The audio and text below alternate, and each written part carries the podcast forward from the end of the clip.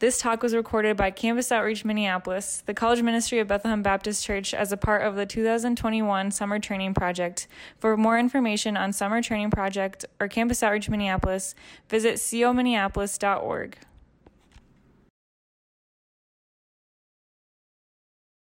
Okay, so where we're going tonight. So if you want a topic, if you want the title, it's not a great title, but Gain God. So our theme for this summer is Gain. And tonight we're going to cover God. And really, with theme training, if you're wondering what exactly is theme training, why do we call it theme training? We're really covering what is the gospel and what does the gospel do in you. That's the easiest way to talk about it. It's a topical look week by week at breaking down what the gospel is and the gospel working in you. So, a little bit more the first half of the summer, what the gospel is. Second half of the summer, what does the gospel do through you? And in two weeks, we're going to take a little bit of a mix of that with relationships and We'll explain that when that comes. So tonight we're going to talk about God. I think my next slide, there's a guy named Nicholas Copernicus. Does that ring a bell? Any smart people out there? All right, I know who I'm talking to. Um, so he did a lot of research on, I don't know, would it be solar system in the 1500s, 1600s? Basically, he came up with this kind of idea that got coined the term the Copernic Copernican revolution. And I'm going to just point this picture just so it makes a little bit of sense. Up until this time, it was thought of, so the blue dot is supposed to be Earth, yellow sun, red, I'm not sure, okay? That just shows you how deep I went into this, but it's going to make sense. Um, up until like the 1500s, it was common thought that everything revolved around the Earth. Like the Earth was the center of the universe everything revolved around it. So it wasn't until the middle of the 1500s where this guy, Nicholas Copernicus or whatever, something like that, he came up with this model that actually the earth revolves around the sun. And this was paradigm shifting because it changed everything and how they viewed, thought about the solar system and all those different things. And that's exactly what, what when we think about tonight, what we're trying to do, we're doing a paradigm shift when it comes to God. Um, if you don't know science, and clearly I don't know it super well, but um, if you're more of a movie person, um, has anyone in this room seen The Prestige? Yeah. Okay, so lots of movies that are good have like a plot twist, right? And that movie has it. Like, you get to the end and something happens. I'm not going to ruin it for you because there's enough people out there that haven't seen it. Movies sometimes have a plot twist, right? And that's kind of what I'm going to do a little bit tonight. There's going to be a little bit of a plot twist with where we're going and how to view and think about God. Um, so, let me pray and then we'll jump in. God, I'm thankful for a time where we can come together, that we can have fun, that we can laugh, that there's a group date ask, that we can um, just enjoy one another. And God, I pray that you would work in this time as we look to you, um, specifically as we try to understand who you are, God. So would you be with us? Would you go before us? And would you help us? We pray in your name, Jesus. Amen. So I want to start with a quote. I don't know that any of you guys have seen this quote before. Um, yeah, you guys have already seen it twice. It, it's actually super funny. I, I saw Brittany's outline, saw she was going to I actually didn't know Dayton was to use it, but it per- works perfectly because it's not. It's familiar for you guys. So, what comes to our minds when we think about God is the most important thing about us. You guys have now heard that a couple times, so this isn't brand new. But um, Brittany, yesterday, when we were doing the reflection meeting, she described God kind of as an angry old man, right? Um, and I want you guys to just think for a second, like, what comes to mind when you think of God? Like, what's the thought, the picture, when you first think of God? And it doesn't have to be negative, by the way. It doesn't have to be um, Brittany's example. It could be a positive thing. And um, but what would you say? Maybe maybe as you think about it, I'm going to give you a couple minutes. Maybe think of like a a positive, like I know the right answer of God, and maybe think of like, hey, when I'm like not believing truth or um, kind of shaky, this is actually how I view God is over here. Does that make sense? So maybe think of both. Maybe think of like a positive way to view God and a negative way to view God. And then we're going to start. So just take a couple minutes right now.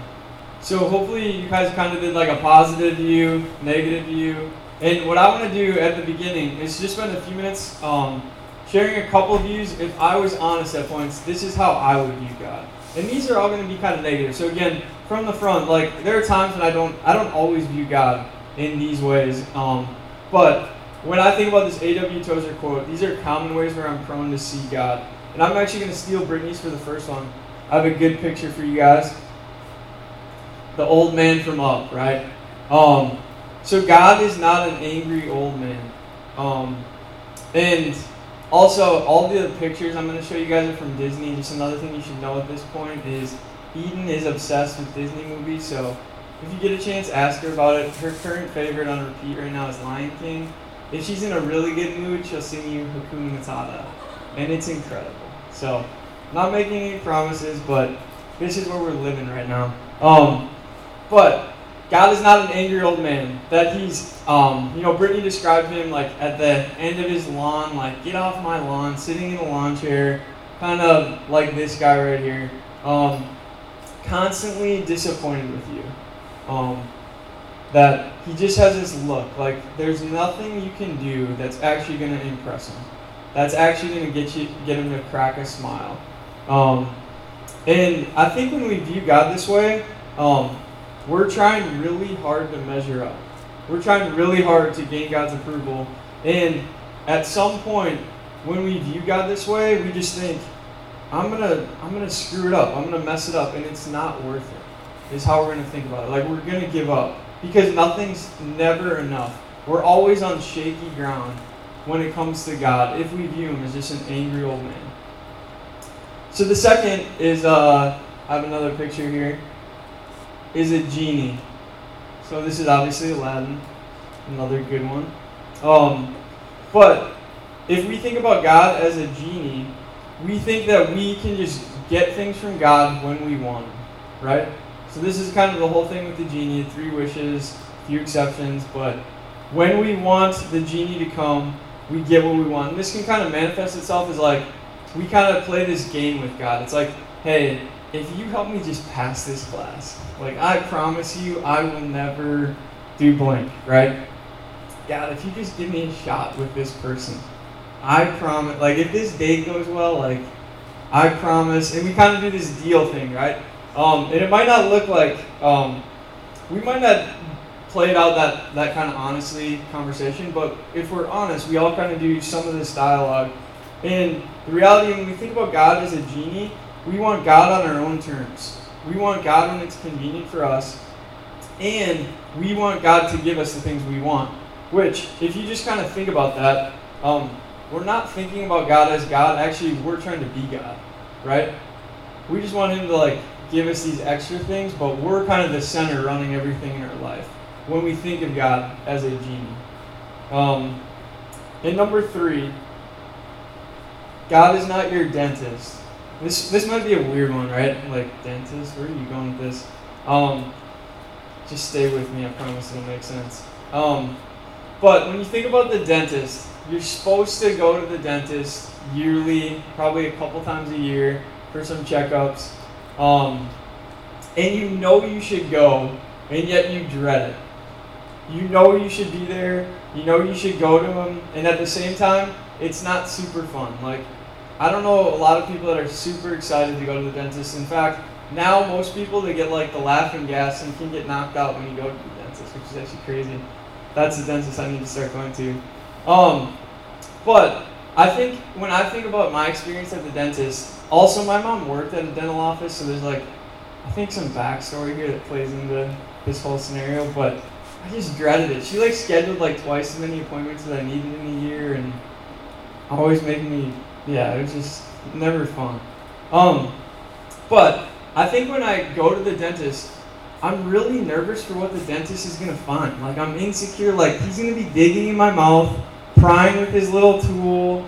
It's gonna hurt. He's gonna be grinding away, trying to polish and clean my teeth, and I'm afraid of what he's gonna find. So usually, what ends up happening is before I go to the dentist, instead of brushing twice a day, I brush about six times a day.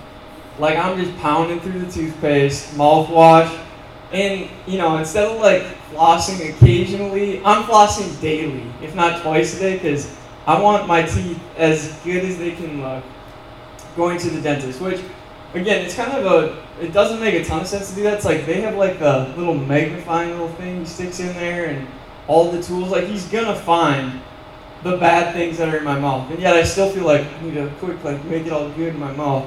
And and I think you guys get the same idea with God. When you think about God like a dentist, dentist, you think like you have to clean yourself up before you go to him. You're afraid of what God might find if he were to dig in your life. We kind of find ourselves like Adam and Eve in the garden, trying to play hide and seek from God, which doesn't work. Um, and so that's the dentist. Or maybe finally you think of God as a buzzkill or a party pooper. I, this one was tougher to find a good picture for. Um, but in Cinderella, she's just not a nice lady. Cinderella wants to go to the ball and she says no. And that was the best I could do. I was gonna put a stop sign, but it didn't work with the Disney theme. Just run with it, okay? Um, so in this view of God, we view God as just all about rules. Um, God is really a God of no. God is really trying to steal my joy, steal fun from me, and He's really against everything. Um, and in this view of God, we can find ourselves like going along with it because we think like we know something in our mind, like, yes, this is probably true, but our experience is far different from what our head says. So we'll read something in the Bible and we're like, yeah, we shouldn't do that, but this is actually what I want to do. And in this view, I think we can find ourselves growing bitter towards God. We can find ourselves being a little bit resentful. Like, yeah, he says this, but at some point, it's not going to lead to a close relationship with God. It's probably going to lead to a terrible relationship because you think rather than God trying to give you something, He's taking from you. Um, so these are just a few few different ways that we can view God, and I've been prone to view God in my life, um, kind of again more in the negative light. So there's a different quote I want to read to you guys. So this is from um, C.S. C.S. Lewis, and he says this, actually commenting on A.W. Tozer, says this.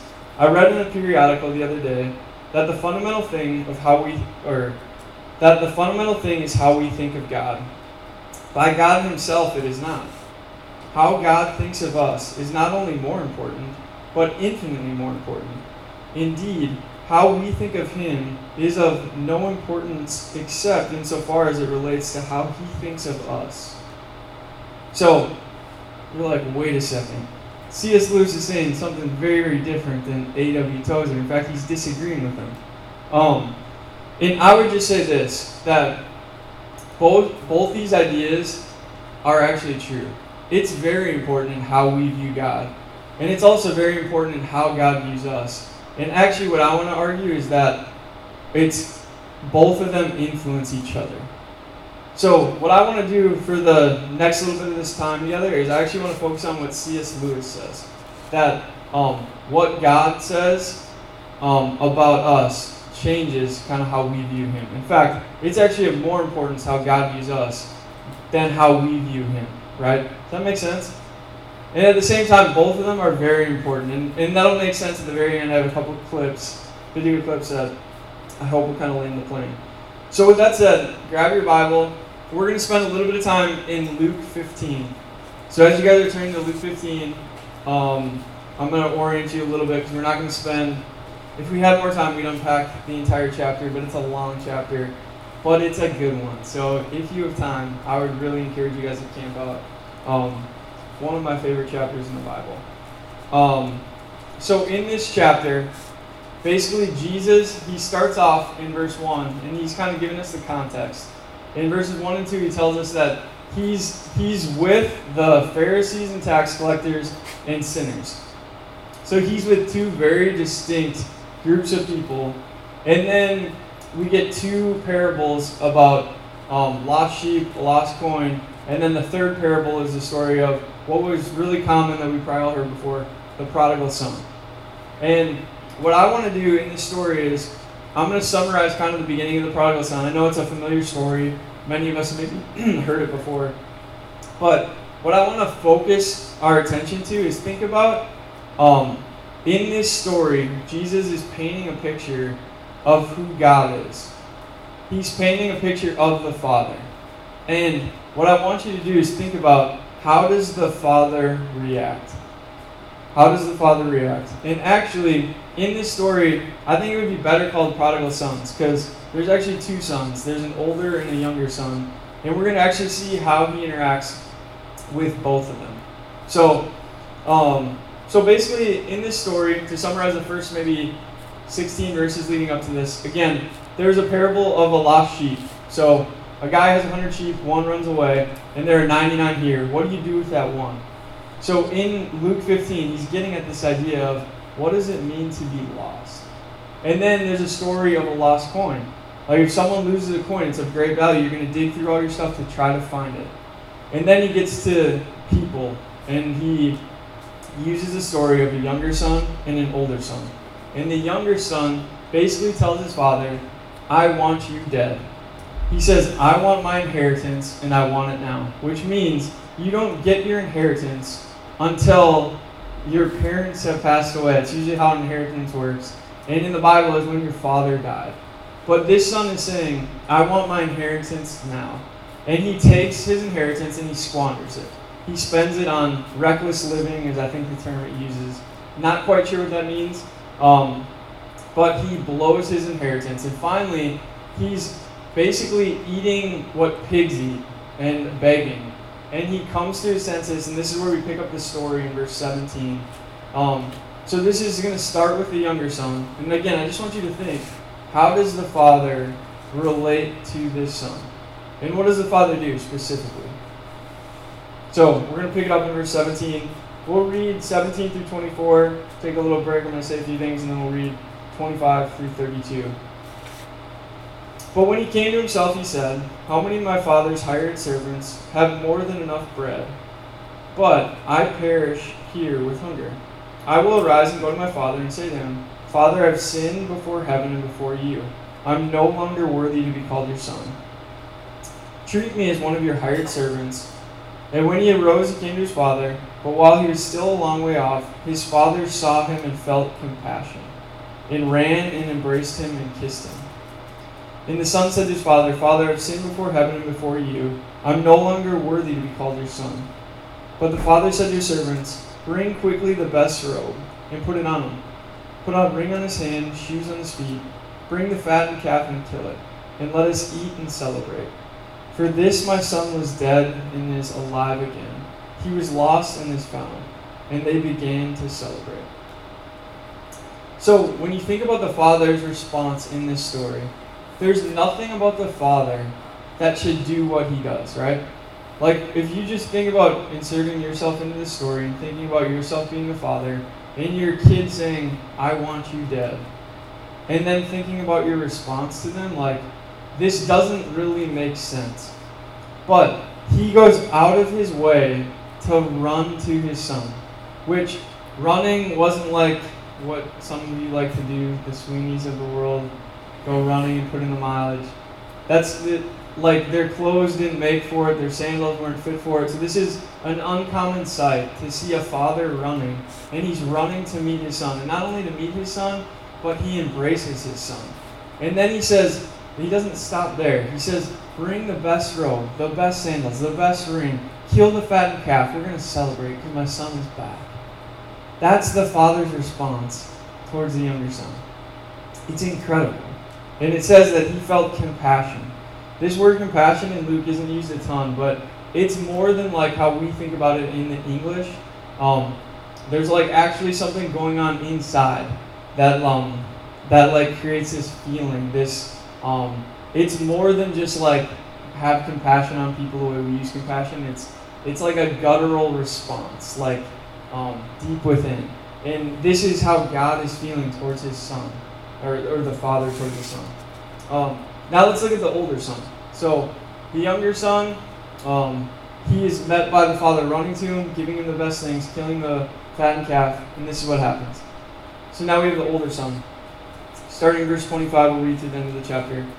Now his older son was in the field, and as he came and drew near to the house, he heard music and dancing. And he called one of his servants and asked, what, what these things meant. And he said to him, Your brother has come, and your father has killed the fattened calf, because he has received him back safe and sound. But he was angry and refused to go in. His father came out and entreated him. But he answered his father, Look, these many years I've served you, I've never disobeyed your commandment, yet you never gave me a young goat that I might celebrate with my friends. But when this son of yours came, who devoured your property with prostitutes, you killed the fattened calf for him. And he said to him, Son, you are always with me, and all that is mine is yours. It was fitting to celebrate me glad, for this your brother was dead and is alive. He was lost and is found. So, even with the older son, like I just want you guys to see, like he's essentially out in the field pouting. And he's pouting because his father is now giving the younger son something that he feels like should be his. And in some ways, it, I think we can relate to the, the older son here. Like, why does this guy who blew everything get everything? Like, that doesn't make sense. And then if you read verse 28, it says his father came and entreated him. This isn't a word we use a lot, right? Like, I'm going to entreat you. What does that even mean? But essentially, if, if you look at what that word actually means, it's plead or beg. Like the father comes out and is begging with the older son. Like, come on inside. Like, and then the father's response in verse uh, 31 Son, you are always with me, and all that is mine is yours. Like nothing's changed. Like everything that is mine is left for you. Like anything I have left is your inheritance. You've always been with me. Come. He's pleading with him.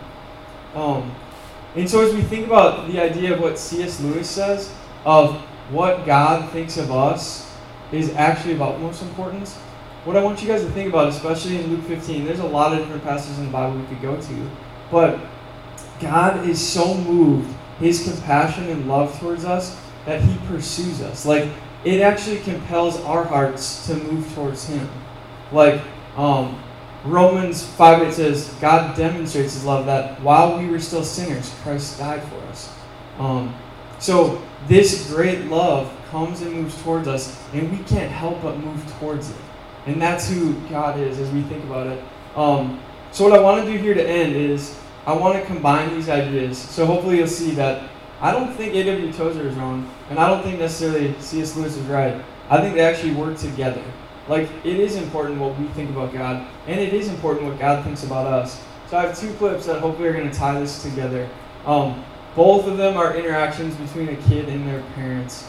Um, the first one is from a movie called Blood Diamond. Anyone seen Blood Diamond? It's getting older now, so I'm like, I thought it might be good to run it back because no one, you guys haven't seen it. But I don't know that I have to do a ton to set up the context here because you're going to see a son very hostile to his dad. And watch how this interaction plays out. Specifically, what happens that, um, just watch it, it won't talk. Um, so, in that clip, it, again, it's a really powerful movie, and that's a sweet scene in the movie, but, um, so the little boy, his son, has a gun pointed at him. And if you just think, like, what causes his son to drop the gun and hug his father? It was his father speaking over him, right? He's saying, like, you're my son. He's saying these intimate things between him and his family. Your mother loves you. The cows are waiting for you. Like, all these incredibly meaningful things to him. And it completely disarms them so much so that they embrace it the end, right? And, and again, this is the idea of the C.S. Lewis idea that there's something about God's love towards us that draws us in. Like, what God says about us, how God pursues us, is incredibly powerful. That it turns our hearts towards Him. And that's that's the C.S. Lewis idea that he's getting at. That if God is actually at the center of the universe and we're not the center of the universe, we have to know what is true and right about God. And not only that, but what does God say about us as sinful people, which we're going to talk more about next week. Um, and that's kind of the C.S. Lewis idea. But let's get back to A.W. Tozer, and I'm going to run a clip from Inside Out. So I bet more people have seen Inside Out. Okay, so this is Riley. She's just come home from running away, interacting with both her parents. Roll the clip. So this is like again another really moving scene at the end of Inside Out. Um, but what I want you to think about in this scene is there's no way Riley comes home if she doesn't know her parents love her, right? Like, she's standing at the doorstep saying and being really vulnerable before her parents. Let's just say, run with the theme of father, if you're just her dad. Before her father saying, like, I miss Minnesota, like, I miss my friends. Again, how does the father meet her? He's like, I do too. Like, I'm with you. I'm here for you. And she runs into her daddy's arms. And so, what I want you to see is both these ideas work together. So, um, when we understand what God says about us, it compels our heart towards Him. And how we think about God, it will change how we interact with God. Like, we aren't going to go and be vulnerable before God if we don't understand He loves us. Like, we're not going to move towards Him. And Philippians 4 6 says, Do not be anxious for anything, but with prayer and supplication, present your requests to the Lord. Like, we're not going to go to the Lord with what we're struggling with if we don't understand who He is and understand that He cares about us. And that's where both these ideas kind of come together, and it's the mind blowing, right? Copernican revolution. Like, this is the twist. Like, it's important for us to know what God thinks about us, but also important for how we view God. Because how we view God says something about the state of our hearts, it says something about where we're at.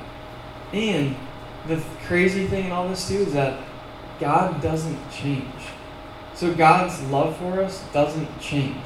Like our hearts might change in and out of the day. Like you guys might have had a positive view of God, a negative view of God, and we can ping pong back and forth in between that every single day. Like our hearts are fickle. God's doesn't change. Like His love for us is the same. Um, and so as we see these ideas coming together, that's what draws us to God and makes us want to come to Him. And that's where both these ideas together are incredibly powerful as we think about God. Um, so, God is not an angry old man. He's not a genie. He's not a dentist. He's not a buzzkill. He's gracious. He's loving. He's a caring Father with arms open wide for us. And that is the love of our Father. And in the coming weeks, we're going to understand the greatest representation of this love. But this is just big picture who is God and what does that look like? So, let me pray, and then I, want, I have a few discussion questions for you guys. God, it's incredible to think about that that is our Father. That while we were still sinners, Christ died for us. That even as we look at Luke 15 and we see that you would run out and meet your son who wanted nothing to do with you. That you would run out to the field and plead and beg with the son to come in and celebrate. That is the love of our Father towards us. That it's not on what we do, but you give that love towards us. And our hearts are fickle, our hearts change every single day. We move from thinking of you um, in the ways we described as a dentist or a genie or um, an angry old man all the time to, at points, the glimpse of a loving Father. And so, God, would we remember what you say is true would we remember how you look to us? And would that draw our hearts towards you? Would it move us towards you that we could gain more of you this summer, we pray. In Jesus' name, amen. So, two questions for you guys. The first, um, which one of the wrong of God do you relate to? So, you guys came up maybe with your own, but are the pictures there too or not? No. Okay, this is maybe the wrong slide, but that's all right. Um, second question, maybe we can just add this then. Um, I just had the smaller pictures of that slide, but that's okay. Maybe when we reflect, we can get it up there. Um, the second question is, how does understanding how God views you change how you view Him? So basically, we're looking at both these ideas, the A.W. Tozer view and the C.S. Lewis view. And um, we'll get um, some music up here, and then we'll get the right slide so you guys can see the questions and everything. So take a couple minutes, look at this, and then we're going to sing together.